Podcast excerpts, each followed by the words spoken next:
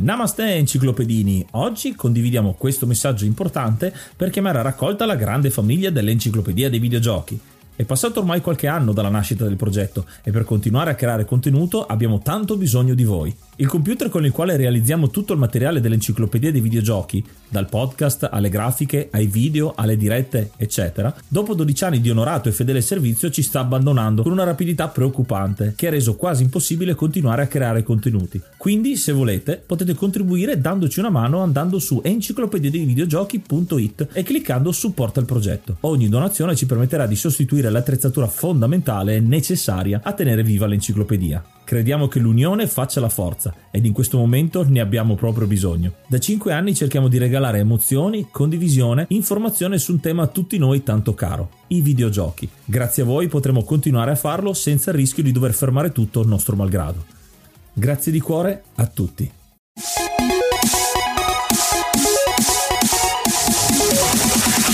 Namaste e benvenuti ad un nuovo episodio dell'Enciclopedia dei Videogiochi. Io sono Ace. E io sono Yuga. Nel podcast di oggi parleremo di Alan Wake. Ma prima di cominciare, ecco la domanda del giorno che abbiamo introdotto da qualche episodio. Vogliamo sapere cosa i nostri ascoltatori pensano di giochi del genere e soprattutto di come possiamo magari uscire anche dal mondo dei videogiochi per fare un po' di storytelling anche al di fuori. La domanda è di che cosa hai paura? Paura e soprattutto hai un oggetto che ti aiuta con questa paura che hai? Faccelo sapere direttamente su Anchor con un audio oppure su SpeakPipe. Trovi ovviamente i link qua sotto. E prima di immergerci nelle avventure di Alan Wake, ascoltiamoci un po' di musica.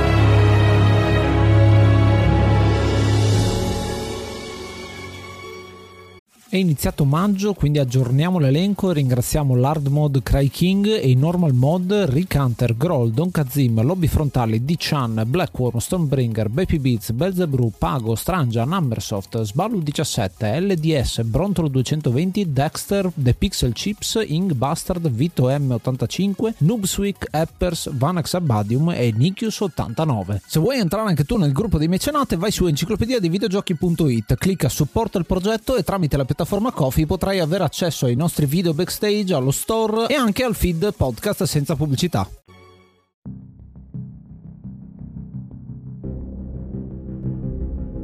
Il gioco di oggi è Alan Wake, un gioco uscito nel 2010, sviluppato e pubblicato da Remedy Entertainment assieme a Microsoft Windows. È uscito inizialmente come esclusiva Xbox 360 per poi essere anche convertita per PC e infine per Xbox One come retrocompatibilità. Ed è un'avventura dinamica con eh, caratteristiche horror e anche molto psicologico. Abbiamo deciso di parlare di Alan Wake dopo aver trattato Max Payne e Max Payne 2 in episodi precedenti. Questo perché è un altro titolo Remedy. Remedy ha una storia di pochi pochi pochi giochi con veramente tanta passione dietro, tanto bello storytelling. Remedy appunto che è un'azienda finlandese in cui dentro c'è Sam Lake, il famosissimo Sam Lake che prestò il volto al primo Max Payne e che appunto qua si ritrova a essere sceneggiatore di questa storia molto particolare. Infatti, vi diciamo già che ci saranno un sacco di spoiler nella parte terza dove vi raccontiamo la storia. Però io mi sbilancio già a dirvi che questo è un gioco da giocare, da provare. Lo potete trovare. Ovviamente, se avete Xbox, c'è ancora la possibilità di recuperarlo perché è stato ripubblicato su Xbox One. Oppure lo trovate su Steam nella versione completa con anche i due DLC che sono già implementati dentro il gioco. La mano di Sam Lake si vede tantissimo perché come Max Payne 1 e 2 la storia è molto intricata, molto coinvolgente e piena di colpi di scena. E in questo gioco in particolare viene ancora di più enfatizzata la sceneggiatura perché viene usato un sistema proprio ad episodi. Ogni capitolo di questo gioco è un episodio con inizio e fine, quindi anche con il recap delle puntate precedenti, tutte con accompagnate con il loro tema. È una scelta azzeccata perché dà quel classico feeling di ho finito di vedere un episodio, mi è piaciuto, ne voglio vedere subito un'altra e quindi giocare nell'interezza questo titolo è un po' come fare le maratone di serie TV. Una scelta molto azzeccata secondo me. Siamo nel periodo 2005-2010, il gioco è stato annunciato appunto nel 2005, ci ha messo 5 anni di sviluppo, abbastanza travagliato anche come sviluppo, non solo dal punto di vista proprio grafico di come è stato creato il gioco, ma perché cercava di intanto citare un sacco di altri media, quindi abbiamo citazioni a Twin Peaks, a Stephen King, a anche Twilight Zone ad esempio, ed è particolare perché è uno di quei giochi che cerca di spingere un po' il media con questo essere episodico. Recentemente abbiamo fatto anche un'analisi di quelli che sono i giochi Telltale che proprio in questo momento stanno per avere il, la svolta perché siamo alla fine degli anni 10, inizio, eh, scusate, eh, alla fine degli anni 0 e all'inizio degli anni 10, dove avranno questa svolta e questo modo di fare videogioco episodico che sì, è quella ti dà quella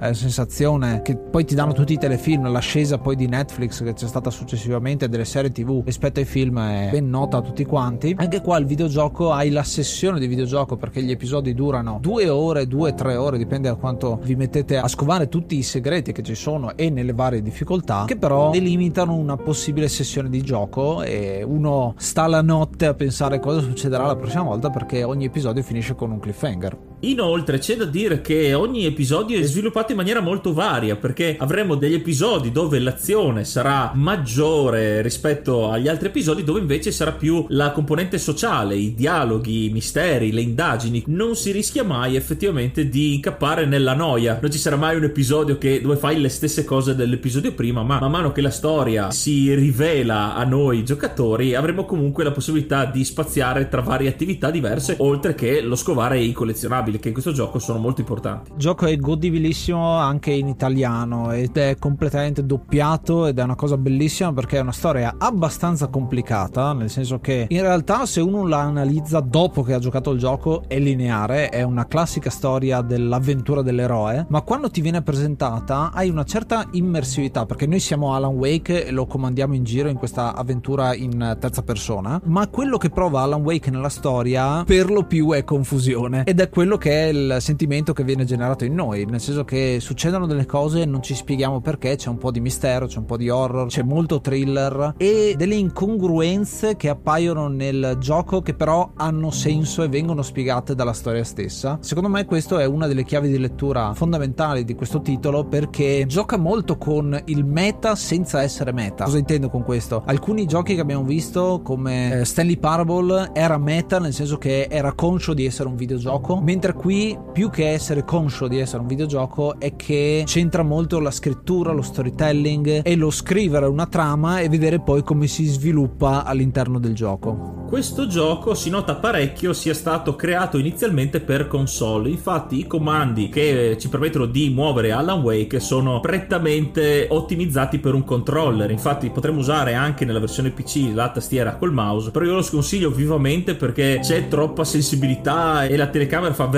fatica a allinearsi col mouse troppo sensibile. Consiglio se lo, lo giocherete di usare un controller per ottimizzare la vostra esperienza di gioco. Questo perché i comandi di Alan Wake sono relativamente semplici, eh, avremo il movimento classico con la visuale, con le levette analogiche, è solo che questo gioco ha una particolarità, ovvero noi avremo sì delle armi e una torcia che sarà fondamentale come meccanica di gioco, però non avremo un mirino, infatti il nostro mirino sarà la torcia stessa. Non avremo, come ad esempio nei, negli sparatutto 3D in prima persona e in terza persona, qui avremo proprio la nostra torcia che si muoverà come la telecamera. Dovremmo fare molta attenzione, soprattutto nelle aree un po' più illuminate, perché avremo meno visibilità, si noterà di meno la differenza di luce e in quel caso lì potremo poi utilizzare le nostre armi, i nostri spari, che in combo con la torcia ci permetteranno di sconfiggere i nemici che troveremo durante il gioco, che sono veramente tanti. La luce è anche fondamentale perché gran parte del gioco si svolge la notte notte ed è un elemento della storia fondamentale questo. Questo aspetto può essere un po'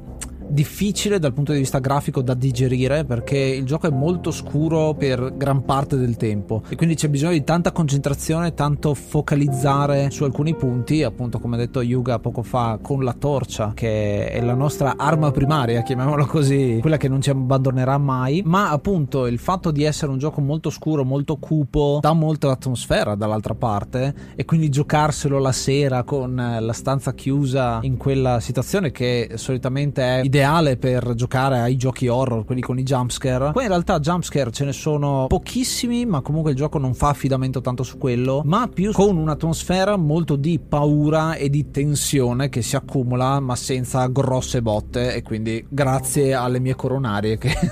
che ringraziano perché è un gioco che adoro. Io volevo solo fare una, una, una, piccola aggiunta, visto che avevo citato prima come questo gioco alterni le fasi più action dalle fasi più investigative. Anche qui il fatto che l'oscurità sia importante nella meccanica di gioco più action, nelle parti invece dove ci saranno i dialoghi e lo sviluppo della storia dal punto di vista della trama sociale, per la maggior parte vengono svolti, si trovano nelle parti diurna. Un ottimo stacco, un ottimo utilizzo nel cambio di atmosfera e ci fa apprezzare ancora di più il passare del tempo perché questo gioco nella sua timeline dura anche diversi giorni.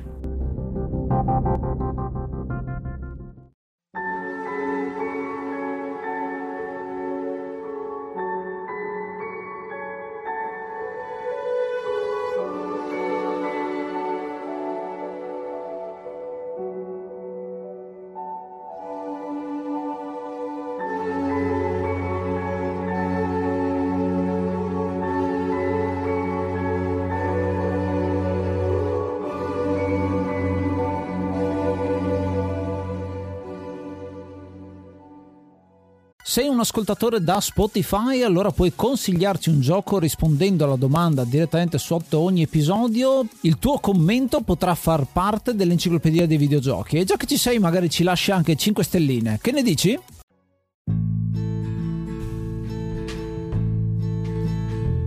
E cominciamo a parlare un po' della storia, andiamo nella trama con tutti gli spoiler del caso perché vogliamo goderci la storia un'altra volta, rivivercela e se non avete giocato il gioco vi invitiamo di nuovo a giocarlo e poi ripassare ad analizzare con noi, anche perché è una storia che lascia spazio all'interpretazione, quindi magari voi avete un'interpretazione diversa dalla nostra, ma quelli che sono i fatti è come inizia. Il gioco inizia con Alan che ha la guida di una macchina in una strada nel Pacific Northwest, quindi in mezzo alle foreste americane di notte e per sbaglio investe una persona. Andando a vedere come sta questa persona, questa persona avrà una sorta di movimento innaturale, si vedrà come un posseduto da questa presenza oscura che comincia a saltare fuori. Il tutto ci viene raccontato dalla voce dello stesso Alan che fa da narratore alla storia, quindi già un doppio livello di racconto molto interessante. E questa persona posseduta comincerà ad attaccarci con un'accetta. Così si apre quello che è lo schema tutorial di Alan Wake, ovvero l'incubo. Ci vengono spiegate le meccaniche basilari, ovvero l'utilizzo della luce con la torcia, che però, siccome siamo all'interno di un sogno, non troveremo così per caso, ma ci sarà una voce dall'alto che prende possesso del nostro sogno, perché Alan nel racconto sa di essere in un incubo e questa voce, rompendo la quarta parete, ti dice ho preso possesso un attimo del tuo sogno per spiegarti alcune cose, poi ti lascio al tuo incubo. Gli spiega appunto il funzionamento della torcia e della pistola abbinata al mirino torcia, quindi dicevo fondamentalmente per levare l'oscurità dai nemici. Questi nemici sono pregni come una versione un'armatura oscura e quindi sono insensibili ai nostri colpi di pistola. Usando la torcia e intensificandone la potenza riusciremo a consumare l'armatura per farli diventare quindi vulnerabili ai nostri colpi e quindi potremo eliminarli. Il sogno poi continua con noi che dobbiamo raggiungere il faro che è il punto più luminoso che si vede dalla foresta e quindi noi scapperemo continuamente da questa presenza con l'accetta che scopriamo essere un personaggio di un racconto di Alan Wake, di uno dei suoi racconti di successo, finché non riusciremo a entrare dentro il faro, ma non prima di essere passati all'interno di una piccola casetta dove abbiamo la prima scena molto di tensione, infatti io molto impressionabile è stata subito un colpo al cuore perché veniamo chiusi dentro questa stanza, i televisori cominciano a proiettare degli occhi che ci seguono e una voce ridondante ci lancia i peggiori ulteriori anatemi eh, fin quando poi non riusciremo a uscire per dirigersi appunto al faro. Una volta entrati nel faro di luce ci risveglieremo e saremo nel mondo reale, nella nostra macchina, assieme alla nostra cara moglie Alice. Come giustamente ha detto Yuga, Alan Wake è uno scrittore, ha questo incubo in cui c'è un suo personaggio e, e, lui è uno scrittore, uno scrittore di successo che sta vivendo un periodo di due anni di blocco dello scrittore. Questo è uno dei temi fondamentali del gioco. Dove stanno andando? Sono in vacanza adesso, sono in vacanza a questa Bright Falls, questa località remota del Pacific Northwest. Cosa interessante è che Remedy è andata diverse volte proprio lì intorno a cercare posti che assomigliassero arrivassero alla città che volevano creare, al paese che volevano creare. E devo dire che ci sono riusciti molto bene perché il eh, paese di Bright Falls è molto credibile ed è quello su cui volevano puntare perché il gioco deve avere una base reale per poter mostrare tutte le diversità. I nemici che troviamo, che sono questi nemici posseduti, si muovono in maniera molto innaturale e quindi è quello quello che fa paura. Mi vengono citazioni da tantissimi film in cui i mostri non sono magari fisicamente diversi, non sono alieni, sono semplici esseri umani, ma è il loro movimento che risuona con una cosa che abbiamo noi dentro, proprio ancestrale, che dice c'è qualcosa che non va bene. Ad esempio, ci sono film giapponesi che vanno tantissimo su questa, anche lo stesso The Ring, famosissimo, ha una protagonista che si muove in maniera particolare e che genera paura. E questo è un po' questa dicotomia, il fatto di avere un mondo credibile che poi viene stravolto da questi personaggi posseduti e l'oscurità che comincerà a essere fondamentale per tutta quanta la vicenda, il nemico da sconfiggere sconfiggere. La ridente cittadina che avremo possibilità di conoscere brevemente prima di mandare avanti la storia, conosceremo alcuni personaggi fondamentali come la cameriera del diner che sarà una nostra fan sfegatata, avrà il nostro cartonato nel locale, una coppia di fratelli eh, rocchettari vecchietti e una strana signora che ci metterà in guardia dall'oscurità e dopo un incontro un po' particolare ci verranno date le chiavi del cottage dove risiederemo per poi scoprire andando via in macchina in realtà che c'è la persona che doveva darci le le chiavi che ci corre dietro dicendo non avete preso le chiavi. Quindi già qua abbiamo un twist, un, un colpo di scena perché ci vengono date delle chiavi fantomatiche nel posto però dove non dovremmo andare. Esattamente, ce le consegna proprio questa signora in nero, vestita in nero, vestita a lutto, di cui non sappiamo niente e che ci dà queste chiavi che a quanto pare non sono del posto che volevamo. Arrivati però in questo cottage a Cauldron Lake, il lago Calderone, il lago Crogiolo, un nome bellissimo che sentiremo diverse volte, ci acquietiamo, disfiamo le valigie e ci sarà una discussione scaturita dal fatto che Alice fa trovare una macchina da scrivere dentro il cottage. Svela un po' le carte, ha portato lì il marito per aiutarlo a uscire da questo blocco dello scrittore. Manderà su tutte le furie Alan perché dice mi stai usando, avevi programmato tutto, io volevo qua venire e rilassarmi e basta. E quindi incazzato uscirà sbattendo la porta per poi pentirsene amaramente perché appena uscito mancherà la luce nel cottage Cottage. La moglie ha una paura terribile del buio e scopriremo anche nei flashback come mai e che cosa succede per combattere questa paura. Urlerà tantissimo. A un certo punto Alan entrerà dentro in casa, vedrà la porta sul retro aperta e vedendo la moglie poi dentro il lago deciderà di tuffarsi nel lago. Però i colpi di scena si susseguono perché il nostro Alan si risveglierà di nuovo in macchina, questa volta dopo essere andato a sbattere contro un albero e qui scopriremo poi che sarà già passata una settimana, quindi noi non capiamo in questo caso cosa sia successo in tutto questo tempo e Alan comunque cerca di trovare indizi perché sua moglie è caduta nel lago. Ritornerà a visitare Bright Falls, conosceremo uno dei primi personaggi amichevoli, lo sceriffo Sarah Breaker che non crede crederà inizialmente alla nostra storia perché per noi è passato veramente poco, ma in realtà poi scopriremo appunto una settimana. Racconteremo quello che è successo per poi scoprire nel cliffhanger del primo episodio che in realtà il cottage in mezzo al lago non esiste e quindi ci vedremo questo Alan sconcertato guardando il lago senza niente, il lago senza casa e qui finisce il primo episodio. Ecco, una cosa che mi piace tantissimo di questa fine di episodi è che parte una musica che è in sottofondo e poi prende sopravvento con quella che è il testo quindi una colonna sonora molto molto bella e ci sono tantissime tracce di questa colonna sonora, alcune sono molto belle veramente e ve le citeremo man mano che andremo avanti, ma la cosa bella è che ha il momento che io avevo quando guardavo Lost, che finiva la puntata col cliffhanger e c'era quel suono di Lost che se avete visto la serie vi ricorderete sicuramente, e quindi dici ma come? Ah, eh, ma co- eh cioè, c'è quel momento di sbigottimento che non sai cosa succederà perché qua viene rivelata una cosa assurda. Il eh, cottage che non c'è più letteralmente. Al momento non sappiamo ancora che è passata una settimana, verrà rivelato nel secondo episodio, ma potrebbe essere che abbiamo viaggiato nel tempo, siamo in un universo alternativo, cosa è successo, quindi un sacco di domande che avranno una spiegazione parziale perché come vi ho detto c'è molto lasciato all'interpretazione. Il secondo episodio che si chiama Posseduti si apre con un flashback, un flashback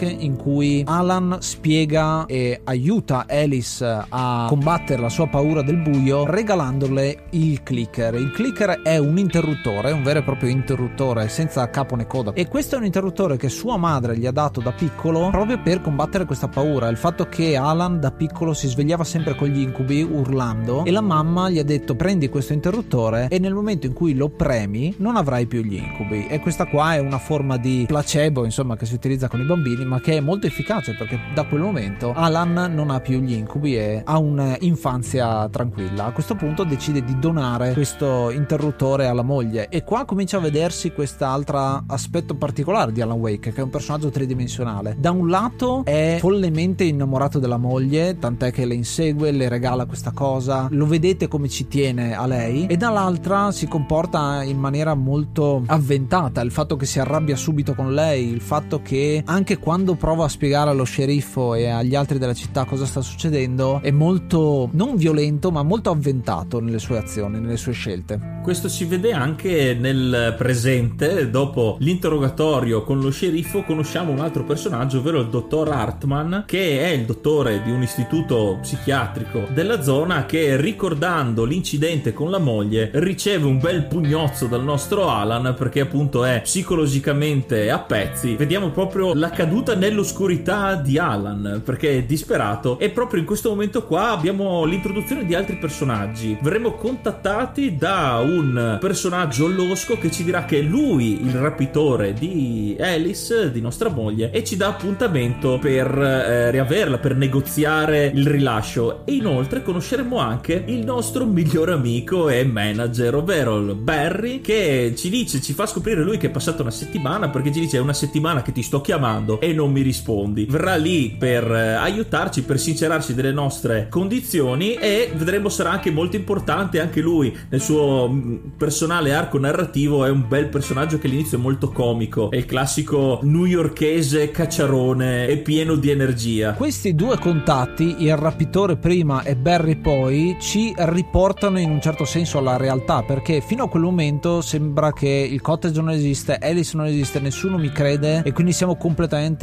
fuori. Nel momento in cui il rapitore chiama, Alan ha questa sensazione che io ho provato anche nel momento in cui ho giocato di da un certo punto di vista sollievo, che sembra stranissimo perché ti sta chiamando un rapitore di tua moglie, ma dall'altra parte ti sta dicendo guarda che quello che hai visto, quello che hai provato, il fatto che mia moglie è sparita è vero e quindi in un certo senso c'è un po' di sollievo a ok, siamo nella stessa realtà, non mi spiego ancora come mai il cottage sia sparito, ma almeno c'è qualcosa che torna. Stessa cosa fa Barry perché è un amico che proviene insomma da tutto quello che è successo prima di arrivare qua, è un agente che sulle prime sembra anche un approfittatore che ci tiene insomma che Alan Wake superi questo blocco di scrittura, questo blocco dello scrittore, ma poi si rivela essere un vero amico, che è una cosa molto bella, forse è uno dei miei personaggi preferiti Barry, perché anche la parte comica come ha già detto Yuga, diciamo che c'ha qualche momento, anzi devo dire che ci sono un paio di momenti nel gioco, visto che la storia è complicata, è difficile secondo me per chi gioca questo gioco legarsi e ricordarsi cosa succede nella storia, perché appunto è un po' confusa, ma ci sono alcuni momenti del gioco che ti rimangono, te li ricordi subito e ve li citeremo quando arriverà il momento. L'incontro con il rapitore ovviamente di notte e ovviamente saremo sempre inseguiti da queste presenze oscure sarà molto importante perché nonostante rimanga comunque un mistero ci saranno i primi indizi su un manoscritto perché il rapitore vuole il nostro manoscritto in cambio della vita della moglie manoscritto che noi troviamo quando ci risvegliamo dopo l'incidente in macchina troveremo qualche pagina di questo manoscritto intitolato Departure di cui l'autore è lo stesso Alan che però non si ricorda assolutamente di averlo scritto manoscritto. In questo salto temporale che abbiamo fatto di una settimana, a quanto pare è apparso questo manoscritto che diventa il punto focale della nostra avventura. Ci dà appuntamento due giorni dopo con il manoscritto per avere in cambio la nostra amata, solo che noi non sappiamo dove trovare queste pagine. Ma ci viene in aiuto la mattina dopo la ragazza del diner, nostra sfegatata fan, che ci rivela di avere lei le pagine del manoscritto, però finisce l'episodio con un cliffhanger perché vediamo dietro di lei al telefono che ci sta dicendo queste cose la signora in nero. Vediamo che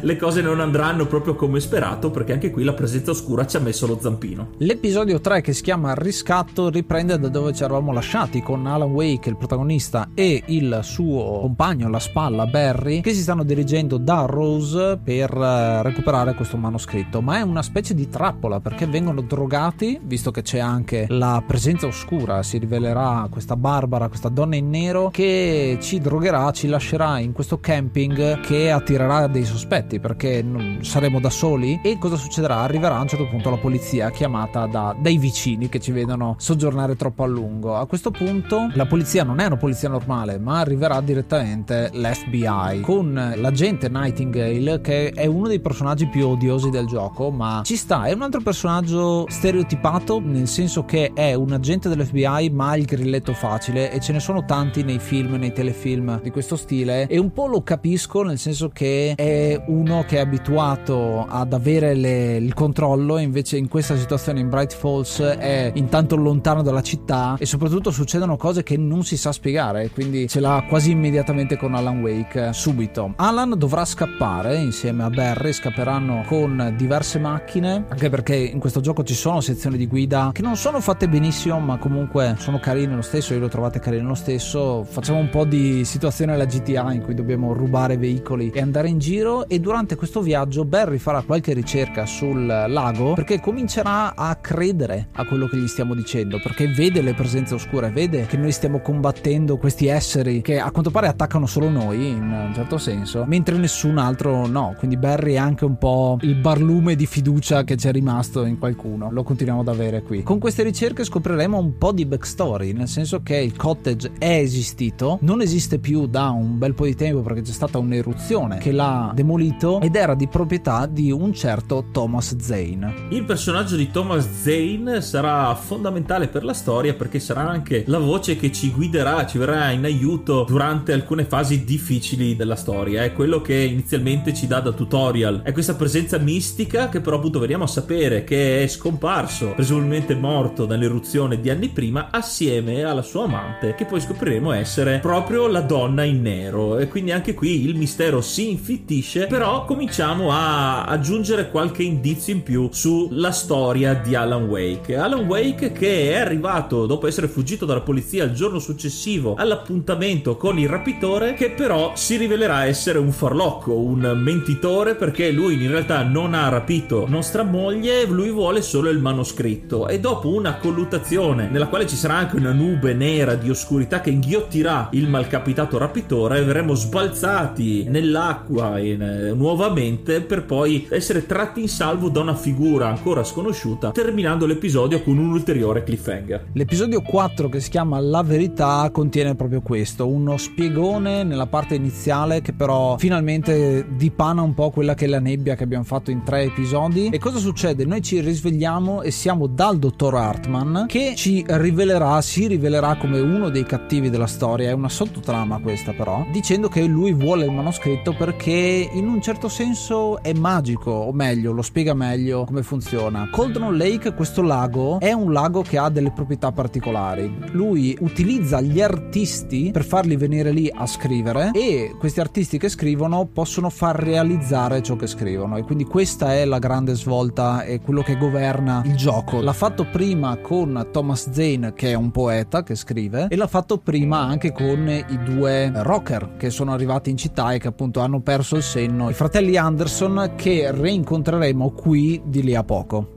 In questo episodio si vede quanto questo dottor Hartman sia subdolo, perché al nostro risveglio lui ci spiegherà che in realtà è tutto frutto della nostra fantasia, cercherà di inculcarci questa idea che noi abbiamo avuto una crisi dopo che la moglie, eh, nostra moglie si è suicidata, lui lo sta tenendo in questa struttura medica per farlo riprendere, quindi lo tratta un po' come un malato mentale, cercando di convincersi, ma scopriremo grazie anche alle rivelazioni dei due fratelli Thor e Odin che ci daranno anche un altro indizio indizio fondamentale che in realtà è tutto un piano del dottore per avere il nostro manoscritto che secondo lui ha dei poteri magici che poi invece scopriremo essere del lago. Cercherà di imprigionarci noi ci libereremo e il dottore farà una fine devastante sempre a cura della presenza oscura e guidati dai consigli di Torre Odin andremo nella loro fattoria accompagnati dal nostro compagno Barry in una delle scene delle sfide più eclatanti e sopra le righe che si possono vedere soprattutto in questo tipo di gioco che fino adesso è stato molto cupo, serio, molto misterioso. Cioè, arriviamo alla fattoria dei due rocker e dovremmo utilizzare i fuochi d'artificio perché c'è un palco dietro la fattoria di questo duo rock e dovremmo attivare i pyros, i fuochi d'artificio, gli effetti speciali per combattere un'orda di nemici che ci verrà contro. Come sottofondo ci sarà anche la, una traccia musicale fantastica cantata dai due fratelli Thor e Odin perché loro erano dei rocker con un loro gruppo e ovviamente sto parlando della canzone Children of the Elder God che consiglio comunque di andarvi ad ascoltare perché è stupenda, anzi probabilmente la sentiremo in questo episodio, per trovare un, un altro indizio in, registrato all'interno della fattoria che recita è una canzone, una piccola ballata che però ci dà un indizio che bisogna trovare la signora di luce.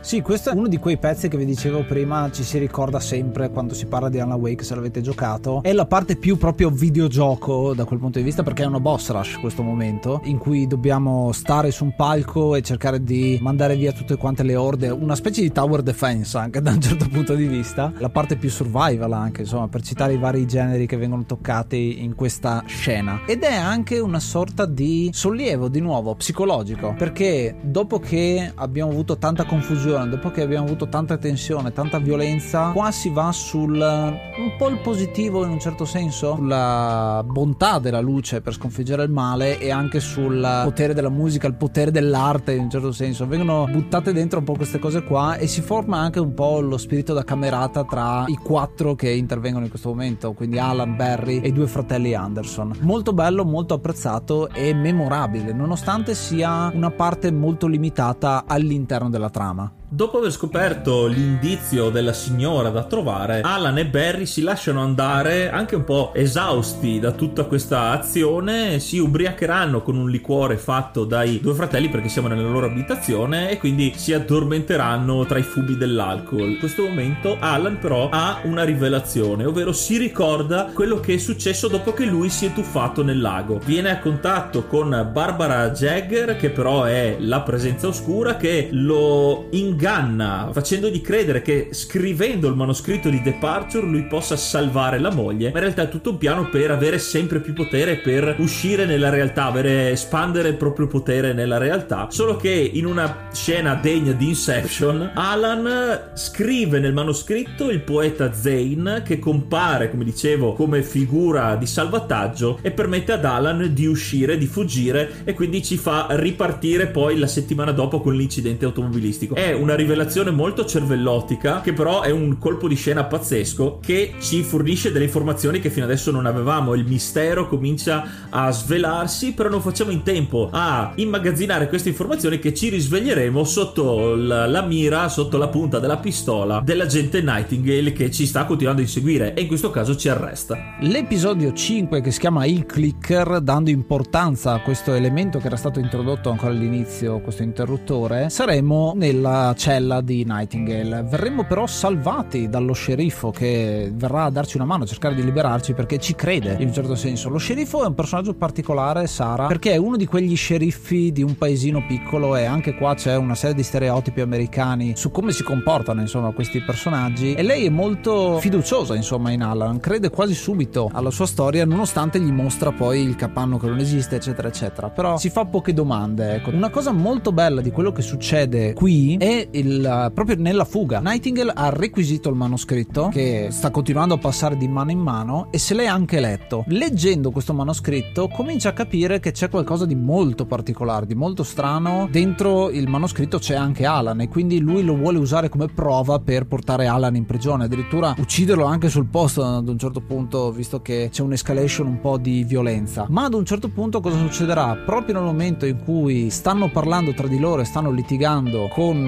le pistole puntate, Nightingale stesso dirà: Ma io l'ho letto già in una delle pagine e succede che vengo preso proprio in quel momento. E succede esattamente quello. Cioè, l'oscurità prende Nightingale, lo divora permettendo agli altri di scappare. Questo è un altro elemento che abbiamo già intuito all'interno del gioco perché da quando è passata la settimana abbiamo avuto diversi indizi. Uno è proprio un indizio fisico che troviamo all'interno del gioco, cioè queste pagine che continuiamo a trovare di questo romanzo che si chiama Departure e che prevedono il futuro, dicono quello che stiamo per andare a fare in maniera ovviamente romanzata, ma è molto bello e molto strano anche il fatto che ci troviamo a leggere una narrazione che deve ancora avvenire e poi la viviamo con la voce sempre di Alan Wake che passa dall'essere reale in quel momento e a essere quello invece che fa il narratore. E dall'altra parte abbiamo anche degli altri elementi di storytelling che sono delle televisioni cosa che avevamo già visto ad esempio in Max Payne 2 soprattutto e anche in Max Payne 1 con questi elementi un po' diversi a Sam Lake piace scrivere dentro le sue sceneggiature queste cose ad esempio nella tv troviamo un'inquadratura di Alan mentre sta scrivendo alla macchina da scrivere e questo è un racconto di quello che succede nella famosa settimana di buio che abbiamo avuto e che finalmente ci siamo ricordati. Abbiamo ricevuto qualche elemento con la TV e adesso finalmente il quadro è un po' più chiaro. Liberi dalla prigionia ci dirigiamo direttamente dalla signora della luce, ovviamente alla centrale elettrica, la signora Cinzia che l'avremmo vista durante i vari episodi del gioco finora essere sempre quella che si preoccupa che le luci siano accese, che controlla che non ci sia oscurità, è quella che all'inizio ci aveva messo in guardia dall'oscurità e solo adesso capiamo la sua vera importanza. Una volta raggiunta ci condurrà nella sala senza ombre, la sala ben illuminata e ci racconterà la sua storia che lei conosceva il poeta Zane, ne era innamorata e ci spiega che la moglie Barbara muore annegata nel lago e Zane scoprendo i poteri del lago scrive la sua resurrezione, scrive questa storia ma viene a contatto con la forza oscura perché in realtà anche qui il fatto di aver scritto le pagine sono state un consiglio spassionato di Hartman, c'è sempre lo zampino di questo personaggio, e tutto ha un costo. E Cinzia però non sa quello che succederà poi, sa solo che Zane sparisce insieme all'isola, il cottage in quel momento lì sparisce, però prima di sparire le dà un dono da custodire per Alan Wake, un po' di timeline particolari perché ci sono delle cose, delle frasi, dei compiti che vengono dati ancora prima di conoscere determinati personaggi. E qui un altro colpo di scena è che l'oggetto che è stato custodito fino adesso per l'arrivo di Alan non è altro che il clicker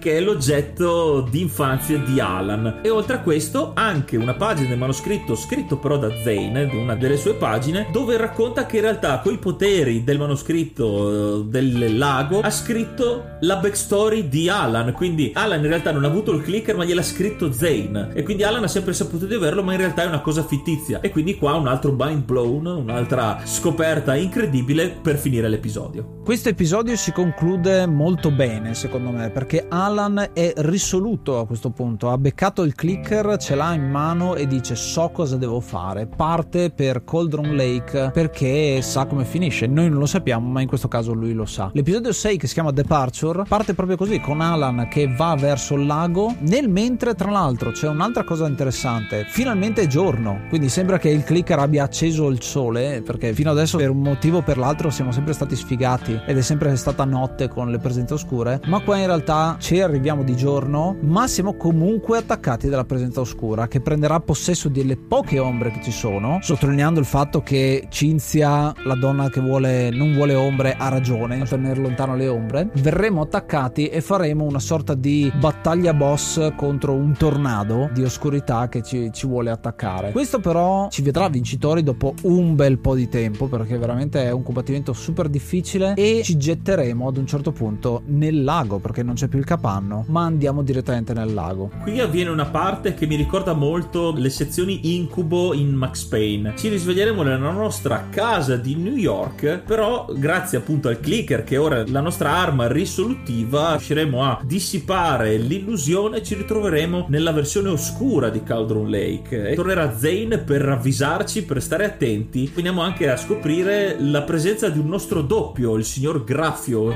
nella traduzione italiana, che è una versione corrotta di Alan e che inconsciamente ci dà fretta perché questa versione andrà nella realtà e minaccerà i nostri amici. Adesso comincia a essere veramente questione di vita o di morte, dobbiamo fare veramente in fretta. Sempre nel cuore del lago vedremo queste parole fluttuare nell'aria che sono delle reminiscenze come se fossero delle voci rimaste incatenate nel tempo di Zane che urla perché il suo esperimento è fallito e quindi qualcosa è andato storto e quindi da lì è iniziato tutta l'oscurità. Sì, mom- un altro momento memorabile è il fatto che possiamo illuminare queste parole che poi prendono vita. Bellissimo considerazione, anch'io ho avuto la sensazione onirica proprio come nelle sezioni di Max Payne. Tra l'altro un'altra cosa che a me piace tantissimo è il design dello stesso Zane, che lo vediamo con questa tuta da palombaro, un altro significato particolare perché non, ve- non lo vediamo mai in faccia, ma vediamo questa tuta da palombaro che contiene della luce, quindi la luce all'interno di questo poeta, e poi la tuta da palombaro perché lui si è calato fino nelle profondità del lago. Un po' di metafore, insomma, ci sono e sono anche molto belle, molto ben congeniate. Così come tanti nomi, il fatto che Alan Wake è, è Wake come se, se, mettiamo a puntato e quindi uh, sveglio, così come Bright Falls, cioè la luce che cade in realtà se uno lo legge letteralmente. Quindi tutta una serie di piccole citazioni, di strizzate d'occhio che ci butta dentro Sam Lake. Zane ci dirà come sconfiggere l'oscurità, ovvero di usare usare il clicker per accendere la luce nel cuore di Barbara. Questo sarà proprio l'ultimo combattimento ad un certo punto, dopo aver sconfitto altri nemici, un'ondata abbastanza ripetitiva, perché effettivamente i combattimenti all'interno del gioco sono ripetitivi, ma ci sta perché noi siamo uno scrittore, non siamo un soldato, quindi non è nostra cura essere efficienti nell'utilizzo di armi, anzi cerchiamo di scappare il più possibile. Riusciremo ad arrivare alla fine da Barbara e dopo un dialogo tra i due, Alan si farà coraggio, infilerà una mano dentro il suo cuore, accenderà il cricker e vedremo della luce che letteralmente uscirà dagli occhi e dalla e dalla bocca di Barbara, finendo questa oscurità, o quasi. Infatti, come scopriremo, l'avremo solo momentaneamente allontanata, però tutto questo ci permetterà di portare a termine il nostro piano, ovvero Alan è nel cottage, vede la macchina da scrivere e allora decide di mettersi ma- eh, a scrivere il finale di Departure e quello che poi sarà l'ultimo atto per salvare sua moglie, per farla tornare, ma tutto questo ha un prezzo. Infatti, vedremo nel finale Alice nuotare fuori dal lago da sola, tutta disperata preoccupata perché non trova più Alan e Alan invece sarà rimasto nel cottage sotto il lago a continuare a scrivere la storia in modo coerente, in modo da salvare tutti in realtà, perché lui si sacrifica. L'arco narrativo partendo dall'inizio che siamo anche abbastanza scontrosi perché abbiamo quest'area da artista decaduto, torniamo al sacrificio ultimo per salvare tutti i nostri cari. Sì, e qua c'è un altro elemento meta, secondo me bellissimo, il fatto che l'oscurità e quello che è successo di brutto è quando le cose non tornano, quando c'è dell'incoerenza nel racconto. E questo è successo con Zane perché appunto fa ritornare qualcuno in vita che, era, che doveva rimanere morto e invece Alan si mette lì per cercare di dare coerenza a quello che succede. Infatti pian piano scrive il racconto e riesce a dare un lieto fine per gli altri, non per se stesso appunto con questo sacrificio. Qui finisce il gioco, poi ci sono altri due DLC che sono altri due episodi, il 7 e l'8 proprio vengono chiamati come dei seguiti letterali letterali. Il primo si chiama Il segnale ed è una storia in un certo senso autoconclusiva in cui Alan parte dalla macchina da scrivere e ci ritornerà alla fine passando per un confronto con una delle parti di se stesso. Questa è la parte, quella che si è arresa,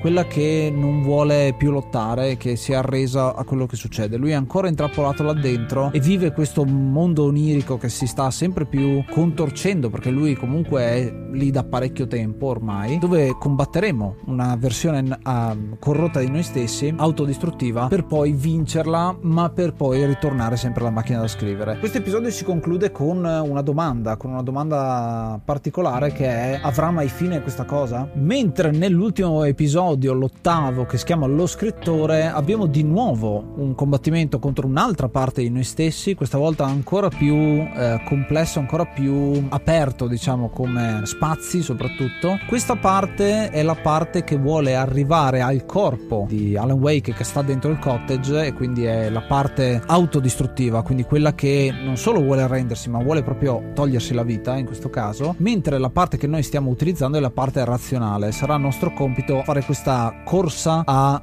arrivare per primo. Alla fine arriverà per primo, eh, arriveremo per primi noi e a questo punto ci sarà l'ultimo pezzo perché avremo finito Departure e Alan a questo punto si metterà a iniziare il seguito di Departure, ovvero Return. In questo caso è un finale anche qua ancora abbastanza aperto perché eh, c'è un annuncio ad un seguito, ad uno spin-off o qualcosa del genere, con il fatto che viene ripetuta quella frase che abbiamo già sentito prima, ovvero che l'oscurità non è solo un lago, ma è proprio un oceano.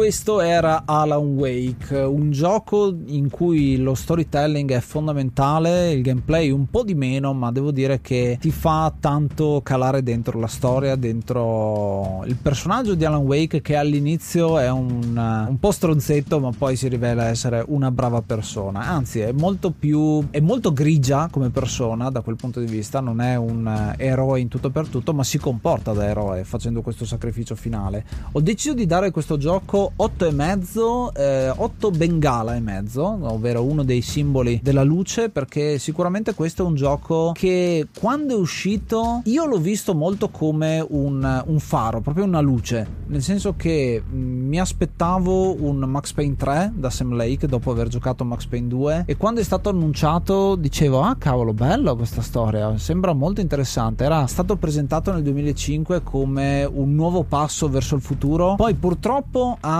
avuto qualche difficoltà nello sviluppo ed è uscito un po' sottotono, ma ho scoperto e ho apprezzato come questo gioco sia stato rivalutato in seguito. Non solo perché eh, non è più un'esclusiva eh, per Xbox, che inizialmente era solo così, ma anche proprio perché è dedicata ad un pubblico leggermente più adulto. È passato un po' di tempo anche di decantazione, i DLC hanno aiutato sicuramente a costruire ancora di più la storia e sicuramente ha anche aiutato il seguito, o meglio lo spin-off come viene chiamato, che è American Nightmare, si chiama Alan Wake American Nightmare. Altra citazione a Max Payne, anche questa perché in Max Payne abbiamo il sogno americano e qua abbiamo l'incubo americano, quindi una sorta di parallelismo anche lì. Anche con il fatto American Nightmare eh, che prosegue un po' la storia, è un po' parallela in un certo senso anche a questa, ma eh, si concluderà American Nightmare con finalmente un lieto fine. Comunque prova a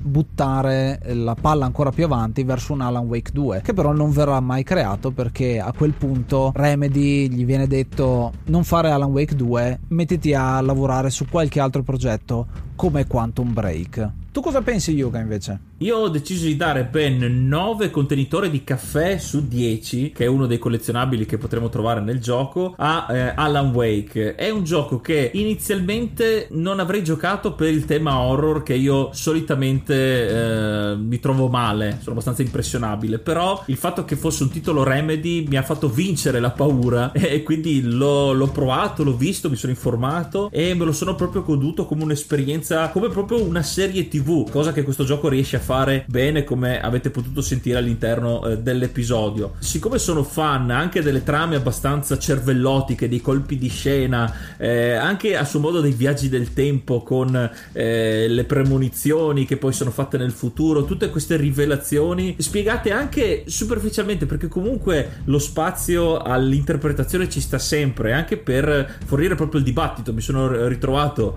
a, a parlare con diversi eh, videogiocatori e amici del, dell'interpretazione dei vari finali, prima che uscissero anche i DLC. Musicalmente è gestito in maniera esemplare perché come proprio una serie TV ti lascia quella voglia di continuare ancora un capitolo e di fare le ore piccole o le giornate di ferie, passare le giornate a, a giocarsi e gustarsi questo gioco. Gli archi narrativi sono scritti veramente bene e io direi in modo particolare al di là di Alan eh, di Barry parte come macchietta come personaggio comico per eh, allentare la tensione però anche lui all'interno della storia diventa anche lui a suo modo un eroe un senza paura vince anche lui il pregiudizio del suo personaggio e si rivela essere una spalla fondamentale per anche la crescita dello stesso Alan. Quindi un personaggio veramente ben scritto e anche gli altri personaggi se a loro modo sono comunque alcuni stereotipi eh, che avremmo incontrato in altri film telefilm e libri sono comunque ben inseriti nella storia. La scena poi del concerto rock con le ombre le orde di ombre mi ha ricordato anche